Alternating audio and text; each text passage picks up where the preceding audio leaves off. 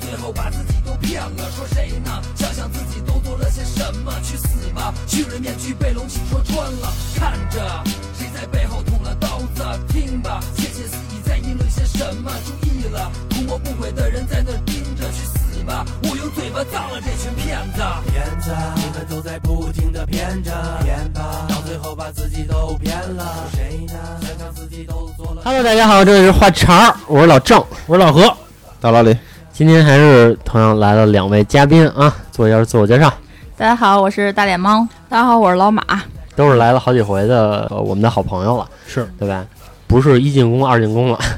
呃，我最早啊是在 P2P 公司工作，嗯，然后其实我在那个 P2P 的公司呢，还算是比较正式的一个公司。然哎，后我问一下嗯，P to P 的意思就是理财吗？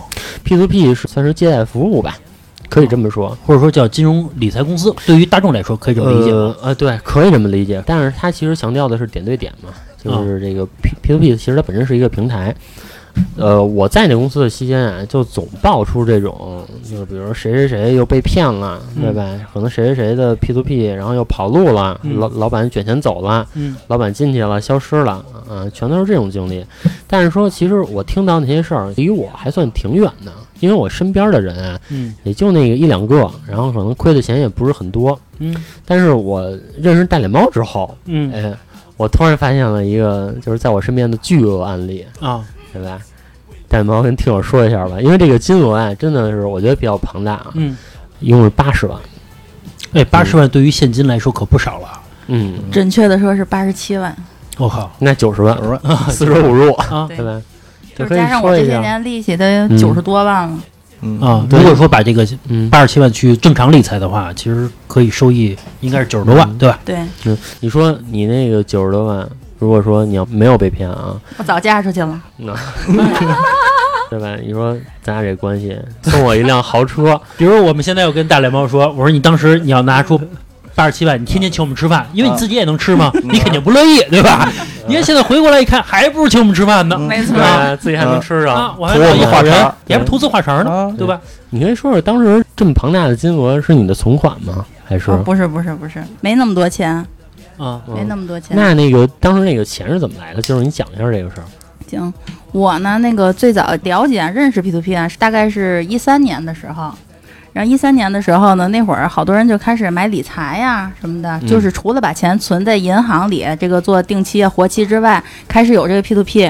然后我一同事跟我说，说现在有一平台啊，那个利率还挺高的，他还教我那个算那个利率，他说有的时候你不要看那个什么七日年化多少多少，你算到一年或者怎么着，那个其实非常低。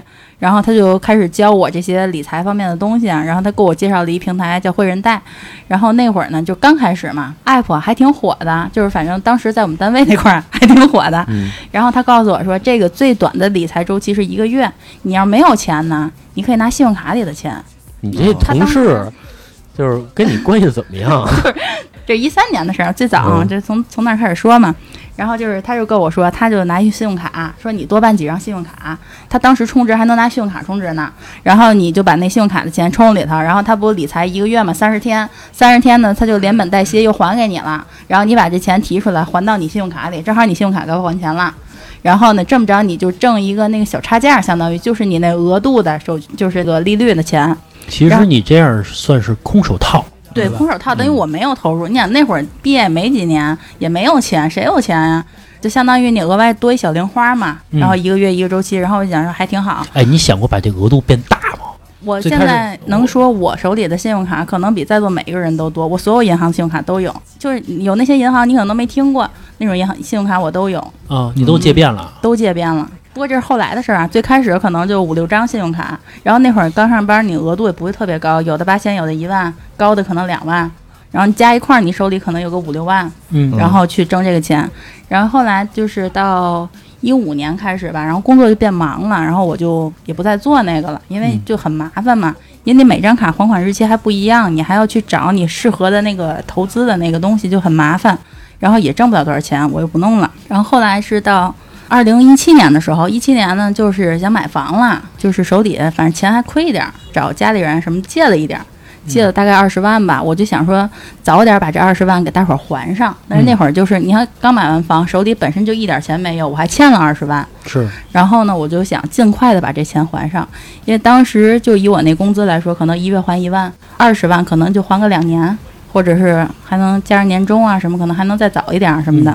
我想说这周期可能有点长，嗯想说就想想办法是吧？然后呢，我原来在一个金融方面的公司，嗯然后呢，我们那公司就每天对接很多很多类似的 P to P 客户，然后有一个客户呢，我就注意到他的数据量非常大，然后我就问了几个人，我说你们了解这个吗？他说了解啊，我们都在那儿投钱了。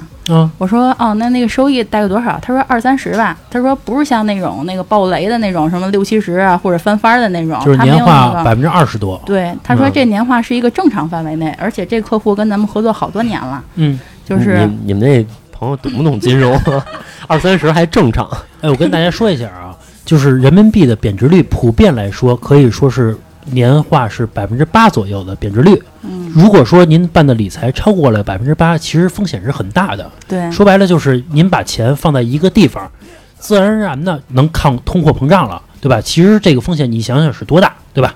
我感觉啊，我自己了解得非常清楚了，因为我能看到他历史跟我们合合作的那个数据嗯很好，兑现率什么的非常好，就很正常，很很及时。而且我问了几个人，他们都投，嗯有的人投挺多，有的人可能就投一点儿，说赚个零花钱。我一想，这干得过儿，我原来也干过呀，是啊、然后我就又重新收拾收拾那些信用卡，啊 然后呢，干一票大的哈。对，干一票大的，因为那会儿那工资还高起来了，额度都能提，临时额都给提到最大，然后没办的都办了，然后去银行办那种那个信用贷，嗯我不知道大家办没办过啊，就是你说你们家装修，你现在欠点钱，嗯信用贷那利息不是挺高的吗？相当高，相当高，嗯啊那相当于高利贷了，有点儿，我觉得，对嗯，然后那个就是你得提供什么材料什么这那的，我我当时还提供过那假嗯装装修的材料，就是反正七七八八手里凑了八十五万左右吧，嗯，就凑这么多钱，然后咵就投进去了。然后投进去，然后我好多同事说你这借钱往里投，这个是不是风险有点大呀？我说我为还钱嘛，我目标就是把这个钱还上，还上我就不干了。嗯，然后就冲着这个目标去的。大概我是十月份投里的，嗯十二、月这个平台就出事儿了。这个平台就是传说中的挖宝，挖还不是说动手挖的挖，是青蛙的蛙，是不是听着就很讽刺？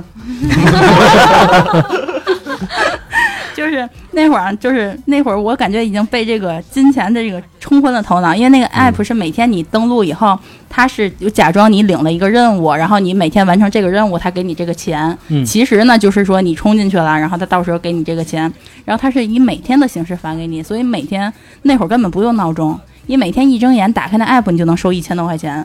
就是那个精神促使着你到点你就会醒，八十多万，每天收一千多块钱，但我八十多万不是说一块儿都放俩，因为啊嗯我那个是循环的，因为我都是借款，我必须有一些钱现在还到银行里，有一些钱放在那里，我要让它留起来这个钱。哦，我举个例子啊，比如说十万、十万、十万，比如拆成十份儿，对对吧？有到期的，有没到期的，对然后有取的，有不取的，对吧？然后我是该还款的时候，我会把我应该还的款取出来之后，我去还上，然后再借出来对，再往里投，对是这意思？哦对哦哦，然后，因为你要是投那种长期九十天的，它那利率就会高；你嗯如果投三十天或者十五天，那利率就低。那我肯定就是还算好了我还算哎了一下，你知道吗？有一部分是要投九十天的，有一部分投六十天的，有一部分投三十天的，这样能保证我那该还的钱都能还上，啊那会儿然后你这边那利益还最大化了。啊，那会儿你觉得自己真聪明，哇 塞，那我感觉无敌了，我就每天走道都恨不得横着走，就觉得这二十万对我不是事儿啊，我马上就还上了，我还能再挣二十万呢，是是就这么一个感觉。嗯，然后突然有一天早上起来，一个新闻说这个挖宝的老板，他的前老板这个人去自首了。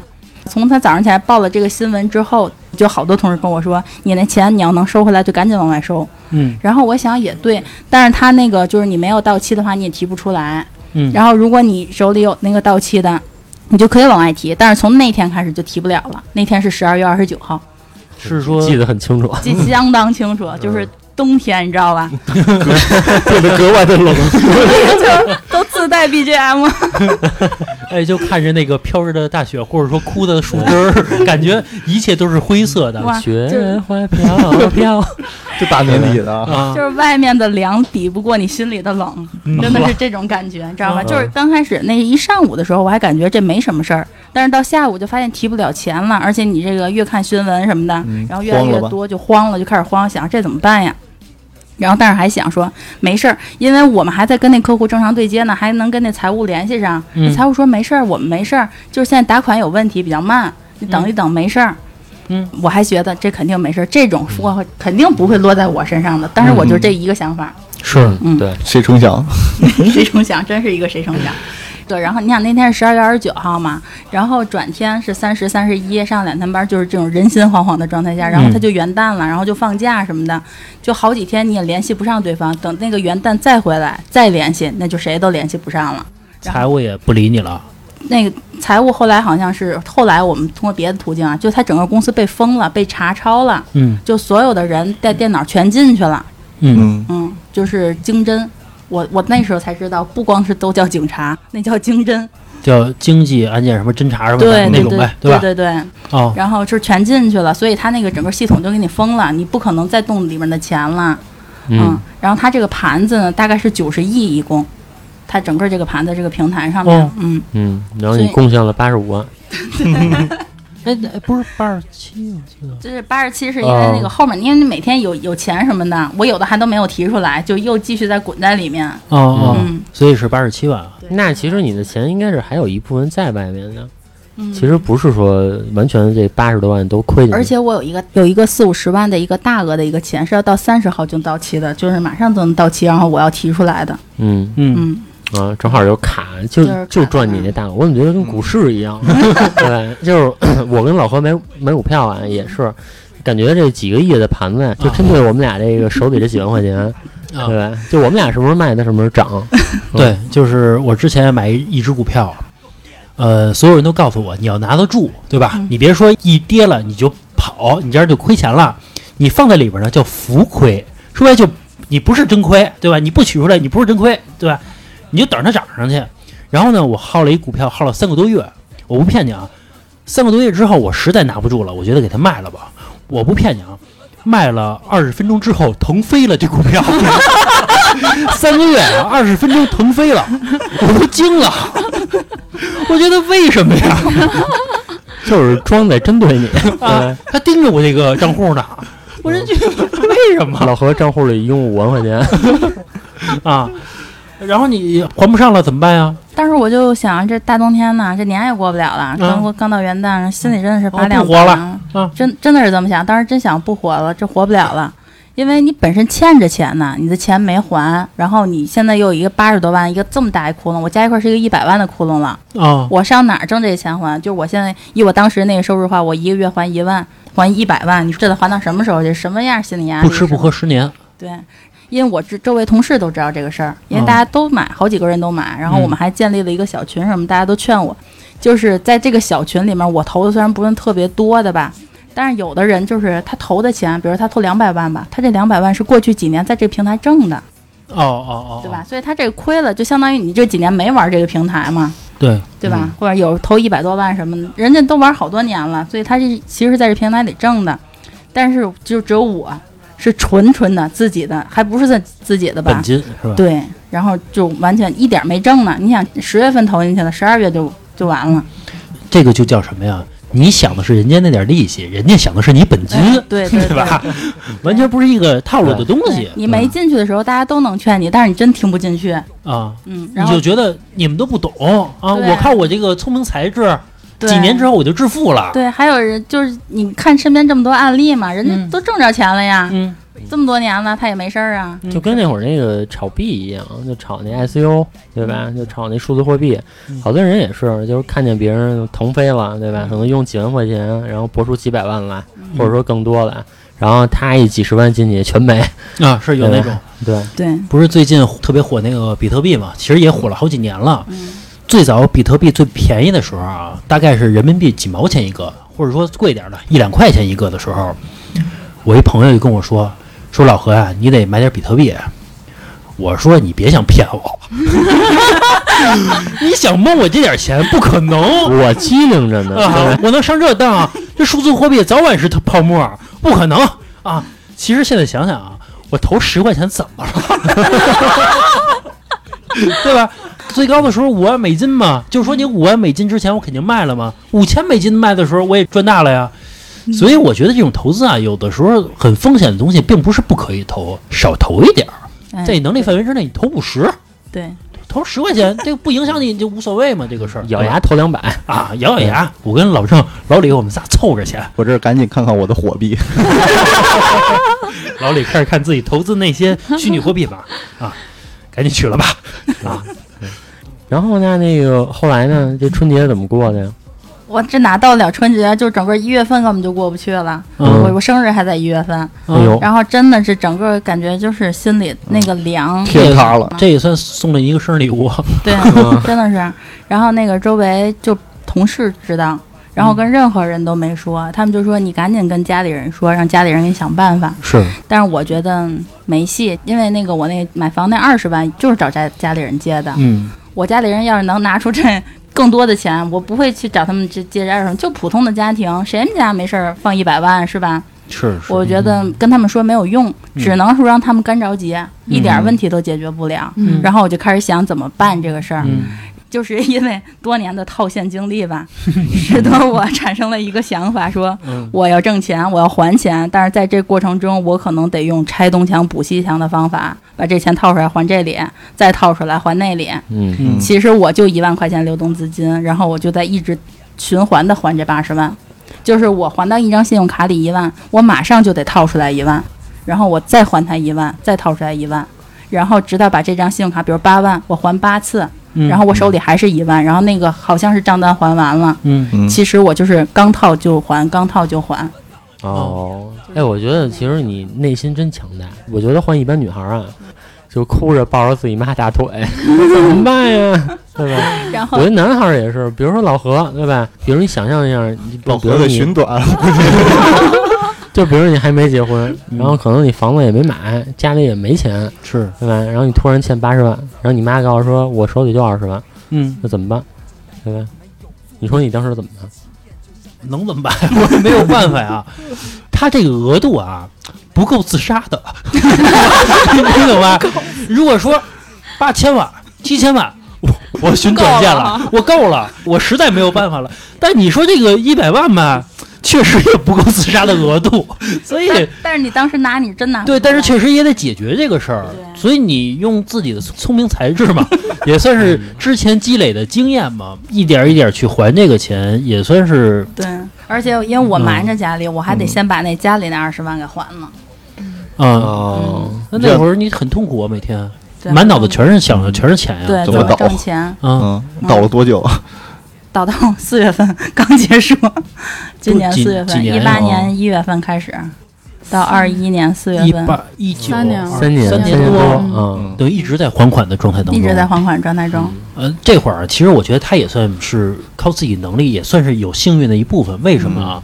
是因为他正好找了一份比较不错的工作，嗯对吧？对也是能让自己能收入提高一些。如果说你之前一直是一万、一万、一万、一万这么去挣，嗯到现在其实你也看不到很大希望，嗯对 吧？其实啊，我一开始刚认识他的时候，我不知道这些事儿，嗯他也不可能说刚认识我就把这些事儿跟我说一遍，因为我觉得带领猫天天过得还挺滋润，没事儿还问我走喝奶茶 去啊，嗯对吧？然后走咱买点吃的去，啊是然后全是这种状态，那我觉得其实挺小资的。嗯然后突然我记得有一次我跟他聊天儿，反正我就感叹嘛，当时我不太顺，好像是我跟他说什么事儿，然后我说，哎呀，我说你操，你看这事儿多烦啊，怎么办 呀？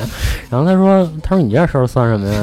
那我那我欠八十万活不活了？然后第一次听这个事儿，我以为他跟我开玩笑呢。啊，我说你是房贷欠八十万吗？还是怎么着？我说房贷不慢慢还吗？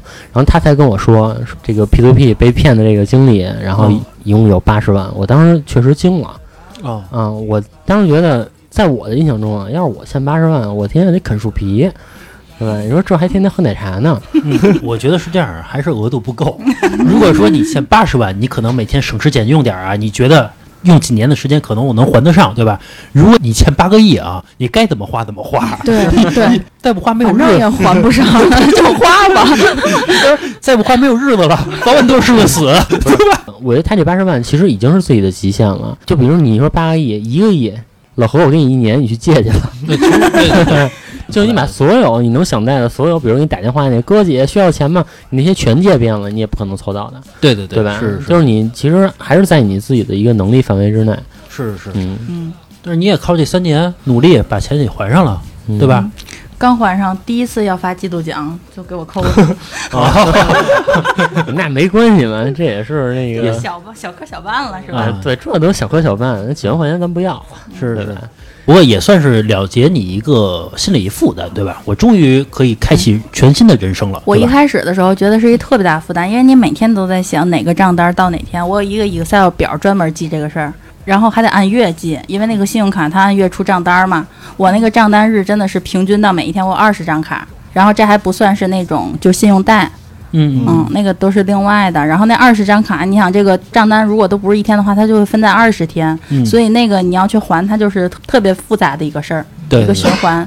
每一个都得还到了，都得按点儿还到了。对，就是这个 Excel 表，就是跟了我三年多，然后每个月一个 sheet，然后到四月份我就把它还清了的时候， 我突然就觉得自己后边不知道干嘛了，因为那个表我每天都要打开，半小时到一小时的时间，就是我在记我今天套了多少钱，我还到哪一个账单里还了多少钱，我那个账单还剩多少钱，嗯，你觉得是不是生活没有支撑点了？对，不还钱没有意思啊，这每这钱没有意义了这。有什是我么每动力啊？就是每天一个任务，就跟你吃饭，你要吃饭睡觉，就我我觉得一个人很难坚持一个事儿三年多，不能间断。是是是，你也不是说坚持，是被逼的。对，然没有后办法然后你已经习惯了三年多，每天你不管在干嘛，你都要抽出一个小时，你要搞这个事儿。其实你可以靠这个理财的经验啊，靠这个逼着自己坚持的一个方案去让自己去攒钱，嗯，对吧？其实也是一个方式，对吧？因为你已经习惯了，每个月挣多少钱我都给他花了、啊，这有什么意思呢？这个事儿啊，哎， 那我想问一下，就在你还款期间，因为我感觉你挺小资的，嗯那你这个每个月你的自己的支出是多少钱？五六千，那其实还行。你看老何抠缩了，也五每个月五千块钱，你看他没有负债也是五千，对，对，那其实生活还可哦以。可以因为他挣的足够的多。对吧嗯？如果他一月他就挣六千块钱，那他就有点囧了。而对吧且是到后期的时候，因为它已经形成一个定式了。我真的只要手里有一万块钱，我就能让这个月所有账单都还完，或者是五千你就多还几次嘛，是吧？我就后来就对自己压力就会慢慢减小，我前面还的快，后面就感觉就是要慢点还，生活也得继续啊，嗯是不是出去还得玩玩啊什么的，买个东西啊什还么旅的。游呢，你看这个人 啊，是这样的， 就不能日子过好一点儿。 你看啊一八年刚出事儿的时候，你知道自己要面临一个负债的时候，你心里是窘迫的。嗯，过了一年半之后啊，开始动摇了，觉得我也该玩儿了，是吧？我要求更高了。之前我老喝 COCO，现在我我得喝星巴克了，对吧？要求就高了，是吧？蜜雪冰城满足不了你了， 对不对？我跟听友说一下啊，我跟老李以前也是一个公司的嘛，对吧？你知道咱们公司有一个人家里拆迁了，拿自己的拆迁的钱投入到 P to P 里边，然后全赔了，你知道吗？他当时我记得他投的是年化百分之四十到还是五十，我忘了，看哪儿？北京的，北京的。我操，还不少吧？呃拆迁款是七百多万，他想的是一年我滚出一千多万来，啊，我不就发财了吗？啊然后我再买一个七百万的房子，我剩下几百万我可以不上班了，我做理财就够了。一月比如说能给我一两万块钱，我也够啊。他就这么想，于是他就实施了，结果钱就没了，真的是很惨。他过去的房子可没了，是他们家现在没有房子了。嗯，最后他就全家人租房在过日子，真的没有钱了。所以我觉得，对于这种理财的来说，在没有出事之前，都以为自己是一个理财专家，嗯都觉得自己是一个经济学家似的那种，对吧？总觉得，你看我靠这点钱，我就能赚到很多的钱。还上什么班儿啊，对吧？你们那些人都是傻子，只有我自己最精。那会儿都会这么想，并且别人劝你的时候，你还觉会觉得你不懂，对嗯吧？只有我明白，对吧？还给别人头头是道讲的，甚至呢还会拉朋友一块儿入伙。如果朋友不听呢，你还会觉得，嘿，财富摆在你面前，你你都没有缘分去得到它，对吧？对都会这么去想问题。对所以当自己爆雷的时候，才会觉得，哦，为时已晚了。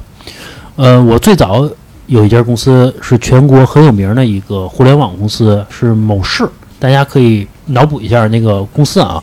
当初我在那个公司的时候，老郑也就是在一个金融公司，那个公司自己出了一个理财是年化八点八，其实对于普通理财来说已经属于高风险了。啊嗯，刚才也说到了，人民币的贬值一年大概是百分之八左右，对吧？其实八点八已经很高了。当时我就跟老郑说，我说我准备在里边投几十万，老郑就说你不要投，这个早晚会爆雷的，你千万不要投。我就没听，然后我就投进去了，然后我就有收益了， 我就从中赚到了钱，对吧？然后及时给拿出来了。然后那个公司确实人家不是一个诈骗公司啊，因为那个公司人人是一个上市公司做的背书，它是一个上市公司，所以它一般情况下不会太爆雷。但是大家面对八点八或者说乃至十几个点儿、二十几个点儿的时的时候，其实应该打起警惕感来了。对对吧？你有什么本事？你又不是学金融的，你又不是说有什么关系、深厚的背景，凭什么给你那么高的收入呢？对吧？他能那么高的收入，那肯定是你承担的风险是成正比的一个事情，对吧？后来你有没有想过，就是比如说找相关部门啊维权一下，对吧？就把你钱要回来。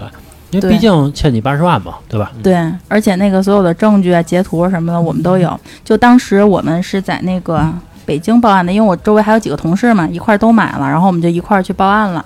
结果报完案以后呢，要你所在户籍的经侦去嗯破这个案。嗯虽然我们是一块儿报的案，嗯但是呢，对那个就是提交材料，说嗯说你这个过程的时候，大家都得回到各自老家去办。然后我当时呢是先跟我一个北京籍的同事去了，就是他那个西城吧，可能是一个刑侦的那个部门儿，先去报。然后我想说，我能不能也一块儿报？他说你这户籍不在这儿，你得回到你的户籍所在地报。所以我又回到天津报，我还记得当时的警官，然后给我留的电话，我当时真的是充满了希望。我觉得我把这些东西都交上去了，你把它封了，你查到的钱应该就还给我。是，结果远远不是你想的这样。就是这个所有的经侦案件办起来最少是两年起步，他要审，就是他是为什么要做这个平台，然后这嗯设计了多少人，前期有哪些人投了，可能现在不在，然后现在他在的那些钱有哪些，然后他这个钱流到哪儿去了？这个平台挖宝，他这个注册公司呢是在南京，所以主办方是南京的经侦，嗯然后我们是散落在各个地方报的案嘛，嗯他要把大家所有报案的这个材料统一寄到南京。嗯，然后所以我每天去联系这个天津的经侦呢，他们就是说我也不知道这个办案的进展，但是他会给我讲这个流程会很漫长，嗯两年起步。他说你别指着他把这个钱退给你，然后你也怎么怎么办？你现在想的就是赶紧你想别的辙去挣钱，嗯嗯。就是他说的也很明白，然后你后来，然后我们也见过那种挖宝维维权的那种群什么的，然后也有一些江苏当地的人，他们也直接老去那个南京的经侦，就是没有进展，就到现在来说也没有任何的进展，也没有说什么破案了什么的，因为他那个钱很大一部分他也花出去了。嗯不是说他用于个人的消费啊，或者什么样的。他说那盘子是九十一亿，是说他整个收了九十一亿，嗯但他现在手里没有那么多钱，而且就算有，把他这个整个案件就是，嗯、办完了，分析完了，这中间花费还要扣除掉，嗯，就是他能再返给大家的，基本上就没了。他这个九十一亿，嗯咱们先说一下，比如说我花了五十个亿，还剩四十一个亿，对吧？嗯那这个四十亿分的时候怎么分呢？是按每个人的比例来分吗？还是说我先还大额的？不，不是，不是，我们当时问过，他就说。比如你剩这四十一个亿，首先他公司里的员工他有没有拖欠人家工资什么的，嗯那种嗯钱他得先分了。啊，然后他这个办公场所，他租的这个场地，这个租金什么的，他都得给人还了，嗯因为你那段期间他都是封着的嘛，嗯别人也不能进。然后他整个办案的这个经费嗯都得从这个钱里面扣，然后剩下的钱是从所有报案提供的人，比如我是八十七万，你是八十二万，你是五万，按照这个每个人占的比例，然后返给你。他当时是这么跟我们说的，比如说每个人都返百分之六十，呃，对，就大概是这个意思吧。就是啊你本金的百分之六十，可能是最后能下来这个钱，但是他就说这个三年也是他，五年也是他，你千万别等着这个。如果这个钱能返回来，你就相当于多了一笔意外收入；如果这个回不来，那你这个就是得自己认了它。其实一般这么说啊，就是回不来了。对，是，受骗者他只能是认倒霉嘛。我这就种所有的诈骗的钱追回的概率百分之一，因为人家要想跑路之前，早就把这条线儿早就趟明白了，是就这个钱早就跑到海外转出去了想都不要想这个事儿。对，呃，大家可以看一个电影叫《巨额来电》，那个电影当然和这个 P to P 还不太像啊，它就是靠打电话、电话诈嗯骗、骗。电话诈骗。这个电影讲的就是他这个钱是如何转的，转了多少多少手，已经跑到海外去了，谁都找不着了这个对钱。，对，对对，所以我觉得，反正你把钱你还上了嘛，对吧？嗯你，就别想去问钱了，万一他真的回来了呢，对吧嗯呃？万一那真的回来了，嗯啊你就换车了你保时捷就开上了。啊嗯，哎，我问你问题，如果它真的回来了，哎，你会怎么花这钱？你想过吗？没想过。你真的从来真的脑子里没想过一这个。啊开始还想过这个，但是就你有那个巨大的压力，你每天要还你那个债的时候，你真的是一点儿这个希望都没有，就是说这个钱回来我要怎么花，一点儿你你那个想的那个兴趣都没有。 你现在就闭上眼睛，你想一下，下一秒，对吧？警察给你打电话说你钱追回来了，嗯你先给我留一账户，对吧？你然后你来这个局里办一下手续，嗯对吧？ 我现在想说，你是不是电话诈骗？ 有一人给你打电话说说你钱回来了，说那个你现在告我一账户吧，但是为了测试你账户是不是有钱， 你把密码告诉我一下啊，我给你发验证码过去，你把验证码告诉我。我我现在储蓄卡可以随便告人密码，真没有储蓄。 我之前呀、是开着开着车呢，突然来了一个陌生电话，他就问我您最近接到过任何诈骗的信息电话吗？我说接到过，因为我觉得对方是骗子，所以我就是赶紧我想赶紧挂了。结果那边你知道说什么吗？说我们什么什么分局说您一定不要给打钱，怎么怎么样。说明什么呀？现在警察是有相关的一些叫反诈骗措施的，啊可能他会调取一些诈骗公司的来电记录，拿到这个记录之后，比如我觉得他肯定也是抽查啊，他也会打电话进行一个提醒。我觉得是这么一个事儿。刚才你说你去报警，警察给你处理这些事儿，其实也是属于维权的一种，对吧？也是属于一种维权，只是说维权没维回来，或者说还在进行中，还在对进吧行中，对吧？我觉得其实你也是属于一种消费者，对吧？嗯其实你是消费者买了他们的理财的产品，只是说没有给你相应的一些报酬或者回报过来，对吧？对，其实，在我们的生活过程中，有很多维权的事情，都是让人很头疼的一个事儿。对，对我举个例子啊，前一阵儿我可能在咱们的听友群里边也说过，呃，我是在我们家楼下溜达，溜达的时候呢，突然一声巨响，吓了我一大跳，我赶紧捂着脑袋，这也是人的一个本能反应。我以为这个声儿的巨响呢是一个东西，比如啤酒瓶儿啊还是什么声音从楼上扔下来了。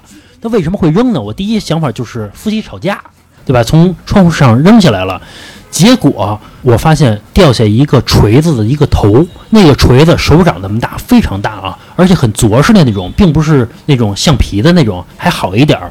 你想想，我听到的声音是那种酒瓶子碎了的声音，也就是其实它是掉在地上的时候，它把地给打碎了，声音很大的，很震撼的。然后我就找保安，我说这个事儿到底谁在上面施工啊，还是什么事儿？因为锤子掉下来了嘛。结果是楼上的一个施工单位，因为我们小区要整体改造，我们的房子是十七层，在房顶上施工，结果一甩锤子，锤子头掉了， 也就是它锤子头和它那锤子杆儿脱离了。它因为它在房檐上施工，所以它那个锤子锤子头的抛物线离我还有四五米的远的距离，因为我是贴着墙走的。你想过，如果说它是稍微不靠墙边上，而靠在房子中间一点儿，它锤子的抛物线可砸我脑袋上了。嗯这个是很危险的一个事儿。于是呢，我就报警了。我觉得这个事儿我得维权啊，我得说道说道了。然后呢，物业经理也来了，然后警察也来也来了。来了之后呢，说是把工人叫下来吧。结果那工人迟迟不来，原因是什么？因为保安去叫工人的时候，那工人害怕了，以为出了大事儿了。呃，一会儿我说为什么工人害怕啊？然后警察说处理完了，然后警察说我的诉求是什么？我说那你得赔我点钱，或者说你道歉。警察说你要是想赔钱的话，你需要做一个精神鉴定，比如给你吓着了，因为确实没有砸着你嘛，对吧？精吓神人损失费，啊，精神损失费要你要去医院开具证明，但是不代表说工人的头儿、工人的领导不会给你赔钱，有可能你刚一聊天，他直接赔你钱了呢。所以你还是先别做鉴定，先让人家这个工人的头儿先过来跟你来聊这个事儿。我说好，结果第二天没联系我，然后第三天联系我了，给我买了一箱奶、两个黄金瓜，加起来不到一百块钱。我觉得操， 我这命就值一百块钱嘛，我就没搭理这事儿。我说我不要，我说你给这个保安什么分分吧，也都不容易。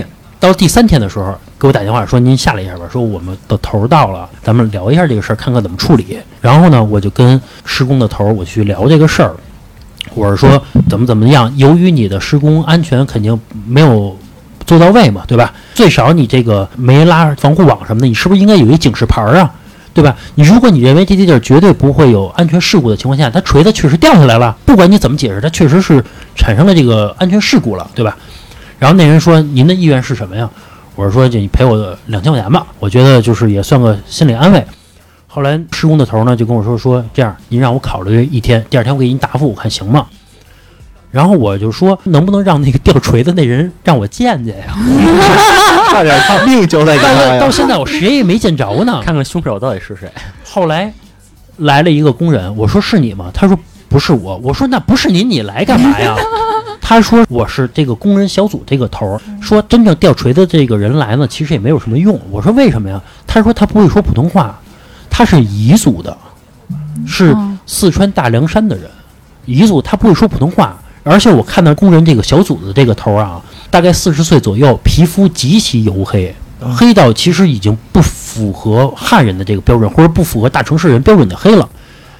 然后他的耳朵上还挂着银色的耳环，是当地这个民族的那种，嗯不是说像咱们现在戴一耳钉很帅那种，不是那种啊，嗯很民族式的。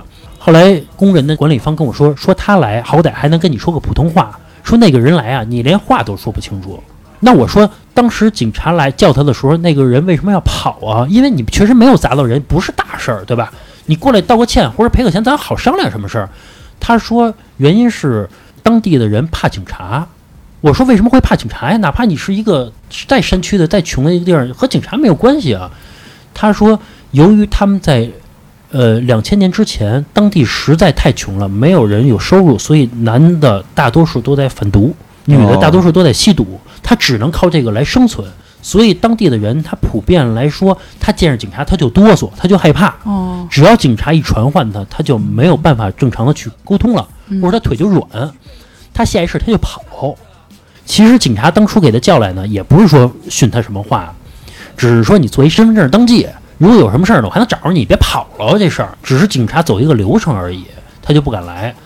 最后呢，就是那包工头儿给我讲，说您看这事儿能不能不赔钱了？说别看他给你买箱奶，这两个黄金瓜，您看似不代表什么费用，觉得你不是恶心我的吗？对吧？我一条命，难道拿一百块钱赔偿我吗？但其实一百块钱对他们来说是很多的、很多的、很多的。嗯后来那工人有一个举动，其实让我放弃了要钱的这个想法，我觉得心软了。啊原因是那工人突然走出去了，过了二十分钟回来之后，给我拿了他们家自己腌的腊肠儿，那意思我实在没有东西可赔你了啊。嗯当然了，有可能是装可怜，当然有可能啊存在这种情况。那我觉得人家态度做成这样了，我还死要那个一两千块钱干嘛呀？我觉得这事儿就这样吧。嗯，但是其实这个是最让我觉得比较生气的是什么？如果说掉锤子的这个人，你家里有开宾利，真特别有钱，我不会生气。不是说我能管他要多少钱的原因，是你可以为自己的行为所负责。我砸死一个人，我赔得起；我开发事故什么的，我赔你就完了嘛，对吧？我生气的是你他妈光脚不怕穿鞋的，比如你家里就一万块钱，我砸不砸死你，我就这一万块钱。呃，说法院判吧，说判他一百年进去，你跟我有一毛钱关系吗？我死了，对吧？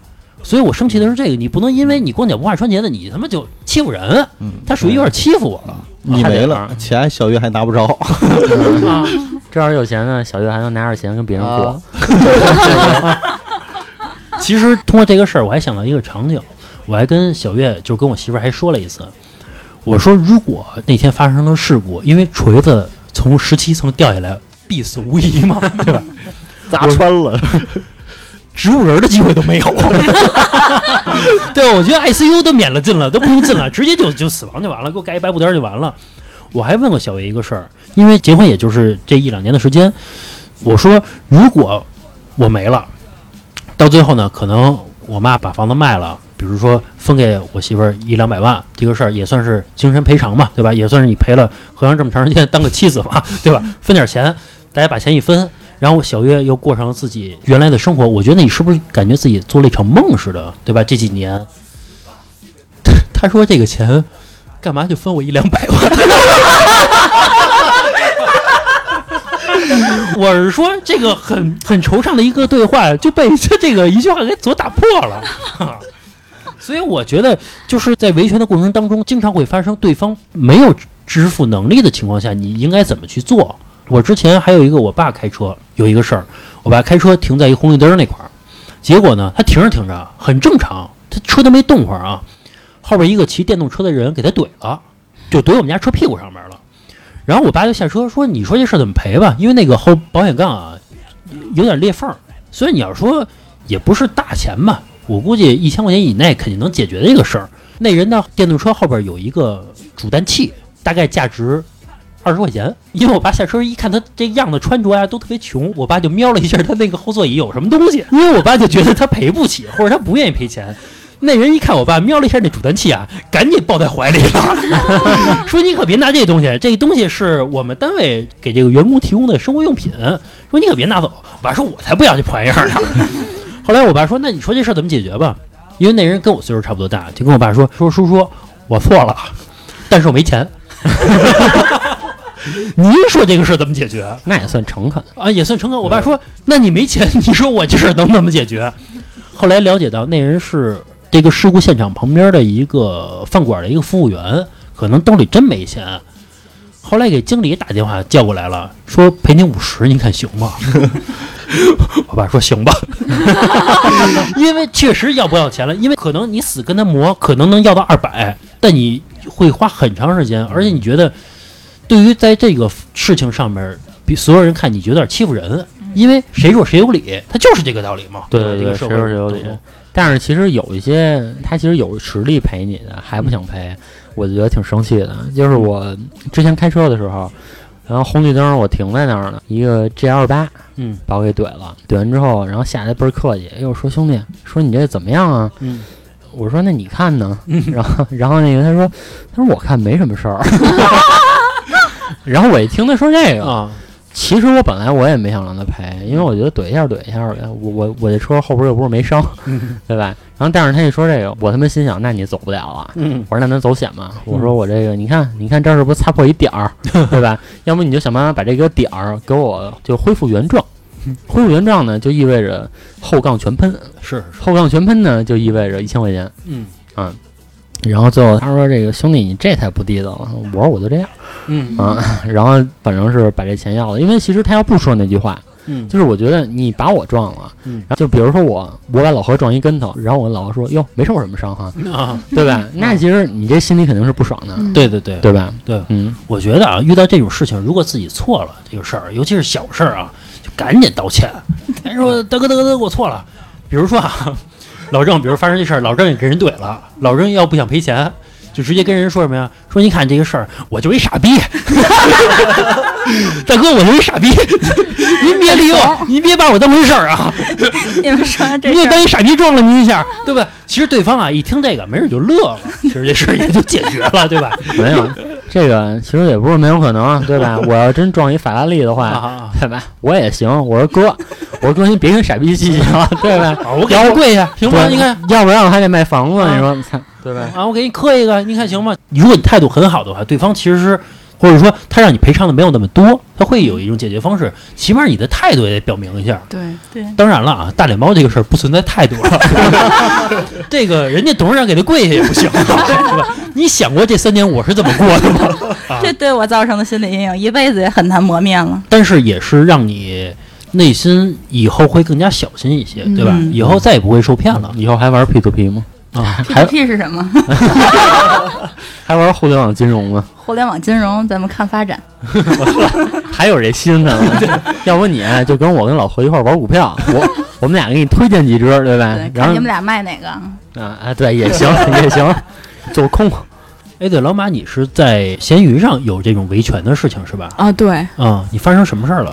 呃，我在闲鱼上逛，然后就要买猫嘛，嗯然后呃那个卖家是就是说，现在小猫还没有出生，嗯可以先交定金一千五，然后到时候说可以来家看猫，然后就在亚运村，我说哎，还离家挺近的。嗯后来呢，我就呃，我跟他聊的时候，呃，他说可以微信转账。嗯我说那咱还是闲鱼吧，是吧？就是肯定是你得你得防范一点儿啊。后来他说也行，后来我就闲鱼给他转过去了，因为当时他是跟我说，就是你随时改变计划，随时这个钱是可以退的这定金。我说行，那没问题。后来过了一个多月之后，我就改变计划了，我就不想从他这儿定了。我说那你把那一千五退我吧。他来一句这个月退不了，我下个月十二号能给你。啊，这个为什么呀？他说：“呃，我钱都存死期了。” 然就后，就连一千二都得存死期，对我钱都存死期，啊多会理 财啊！这家伙我钱都存死期了。说那个我下个月十二号发工资的时候，那个给你。后来当时我都没反应过来，说他这就是骗子，或者是有这种诈骗行为。我说行。后来结果快到十二号的时候，我发现他微信把我直接就拉黑了，然后闲鱼也拉黑了。后来我这么一想，我说得嘞，小子，咱就走起吧，是吧？就就开始我就闲鱼上边那个维权，因为我当时还问了一下我一个律师同事，就是一般这种情况维权的可能性，就是拿回钱可能性大不大？他说，呃，闲鱼上也对买家比较友好，说应该问题不大。后来我就提供证据嘛，那些聊天记录乱七八糟的什么的。后来这小子加了我微信，又加回来了。他说：“ 他说姑奶奶那个什么，你先把这个就是号给我解封了，你不解封我怎么还你这钱？”我说：“你甭跟我废话，你不是牛逼吗？”我说你：“要不咱俩那个现结，面对面，你直接把钱给我，我直接把这号给你解了。反正当时我心想，就是咱就豁出去吧，是吧？也甭管怎么着了。”他说：“那个，你跟我这儿开玩笑呢，就就那意思，他也可能也有点怂了，就不敢了嘛。他说：“那个，你你别废话，你要不我就损失这个支付宝这号，要不你就损失一千五。”后来那个他还是挺横的，我说：“那没事儿，我说那大不了我损失了，我报警，我曝光你。”他说：“那那意思你还那个什么，呃，警察能处理你这一千多块钱的事儿，你这不是开玩笑呢吗？ 然后这还跟我这儿嘚瑟呢。”别给警察添麻啊，烦。别就那意思，别那什么的。后来那个磨磨磨磨半天，后来我就先给他那个号解封了。然后当时我解之前，我确实也是留了那个字面的证据嘛，我说就等等等特此证明什么的，如不呃那个还款，报警处理，说乱七八糟什么的，反正就一些那个证据得留好了什么的。后来确实这小子后来把那个钱退给我了，然后自此这事儿就完了。我还记着有一回维权是之前我们家要装修，然后找了一个北京的凡客家装，然后当时呢也是就说他们有一线下活动，说那个去看一下去，然后看看怎么着啊什么的，因为当时活动可能就是你交那个装修钱还稍微便宜一点儿。然后呢，我当时去看完了，哎，觉得各方面什么的材料啊乱七八糟都还不错。后来我就跟那设计师谈，嗯，也谈的挺好的。我说呢，到时候我就先交一个定金。他说这个也是，就是如果后期您有一些计划或者说延后装修这种情况都可以退的这个定金。我说成，因为我有一同学也是搞装修的，我说那还不如找熟人呢，就是心里也靠点谱。后来我就跟那个就凡客这个设计师，我就说那个我不想在你们这边就是弄那个装修了，我说你把那钱退给我。他来一句哦我离职了，他说你找那谁谁谁去吧。后来就也是跟那儿那个什么，你推我，我推你，就是怎么着这钱都退不回来。后来我直接就那个给消费者维权的那个那个平台吧，就直接投诉他们了，嗯就直接把这个房客曝光上去了。然后报没报警我忘了，反正后来也是他们那个设计部的一个高管吧，直接打电话跟我说：“哎呦，对不起什么的，那这事儿怎么着？”就开始跟那儿就瞎逼逼，就跟那儿说有的没的。我说你你甭跟我说这些废话，我说你要不就赶紧把钱还我，要不然我就想办法弄你。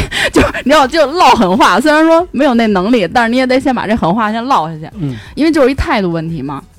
后来也是，就磨了半天，就把这钱也退回来了。但是这过程，我觉得真的是特别磨人的那个心，就是你你的心态会一点一点就是崩，或者是受不了。就是为什么这样？就是很很多简单的事儿，就是不能简单的解决，就非得一二三四五。就为什么不能简单点儿？对吧对对，其实这还是跟你的钱数有关系，因为一千五呗，说多不多，嗯但是你要是把这钱就这么扔出去，也多少有点不甘心。嗯，是我之前有一被骗的经历，啊是那个我想在闲鱼上买本书，嗯电子版的，嗯，后来他就说你加我微信吧，我说啊加，然后一共那个书六块钱，啊我就想都没想，然后我微信给他转弄坏，对，然后我等一会儿，我说书呢，我操拉黑了，啊，然后我说这六块钱，我说得了，算了，就我再截图，然后再去闲鱼，我觉得太麻烦了，对对嗯，太麻烦了， 呃，说到闲鱼，卖家和买家之间发生了纠纷的时候，闲鱼也没法自我判断了，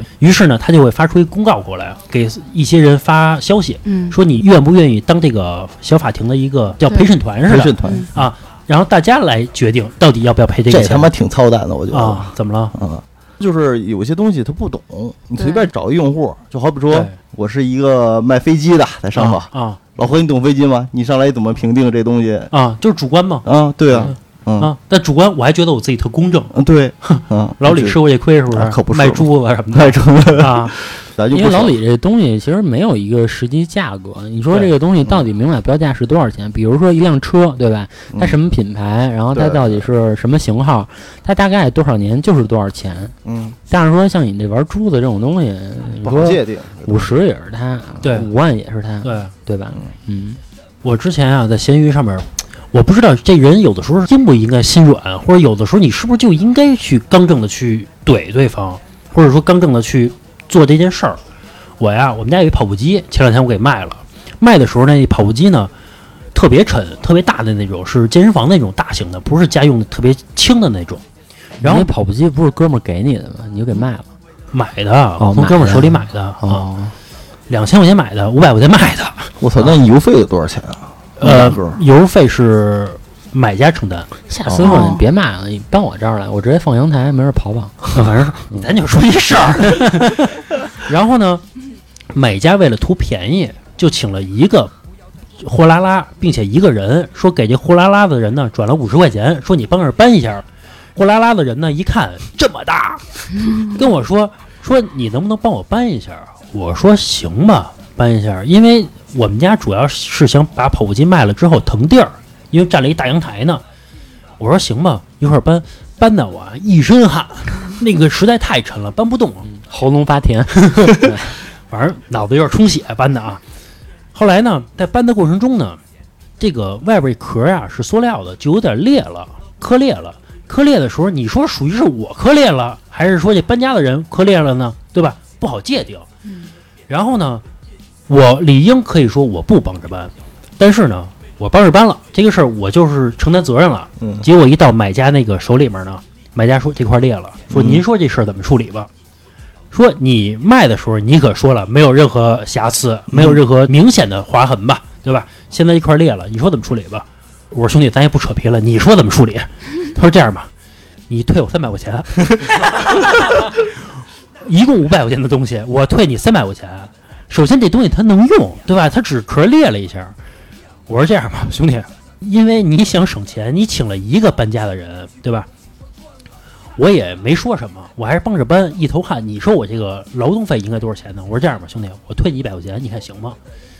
那人说二百， 我说一百，一百五，那人说一百五，我说一百，他说兄弟，咱别说了，一百二， 最后一百零五成交了， 最后退了人一百零五块钱，那人还跟我说，说是兄弟，你退完这一百零五啊，我再也不给你找任何麻烦，东西哪怕跑步机用不了了，我也自我承担。那你说这个事情当中到底谁错了？这个事儿，对吧？也没法界定。你说我我不搭把手吗？显得我人就不好。嗯，你搭把手呢，我担责任。如果说全是搬家这个人的责任呢，也不对。嗯，你确实因为你只请了一个人，他一人确实办不动。世界上所有的问题都出在穷上。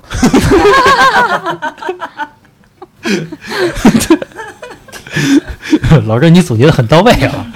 反正就有些事情，你说你心软也不好，有时候心太硬也不好。所以说这个事儿，反正自我衡量嘛，对吧？行吧，我觉得这期时间也差不多了啊，咱们就先聊到这儿。关于自己受骗的这些经历呢，我觉得大家多多少少也都会有的，是吧？以后再遇到这些事儿呢，尽量用法律来给自己维权。如果实在维权不了呢，操，算你倒霉吧。那也得用法律保护一下自己。啊，你先保护，保护不了再说。但一般情况下，法律都是能保护的啊。保护不了的那些，一定是你自我出现了问题，对不对？法律还是很公正的，好吧？这期节目到这儿吧，拜拜。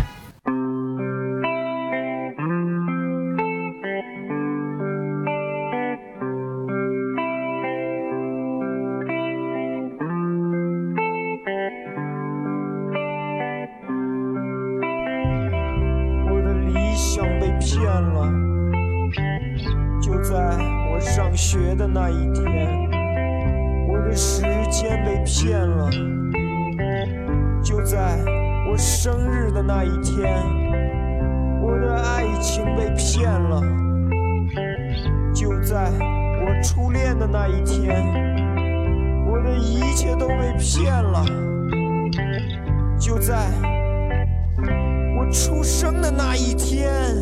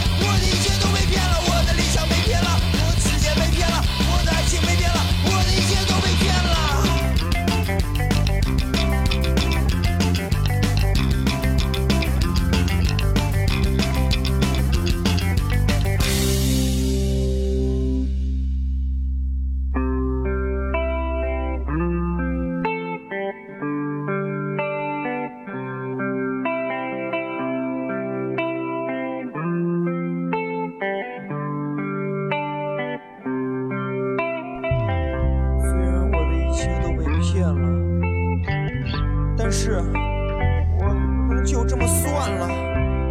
我会一次次地对自己说，终究会与你们战斗到底的。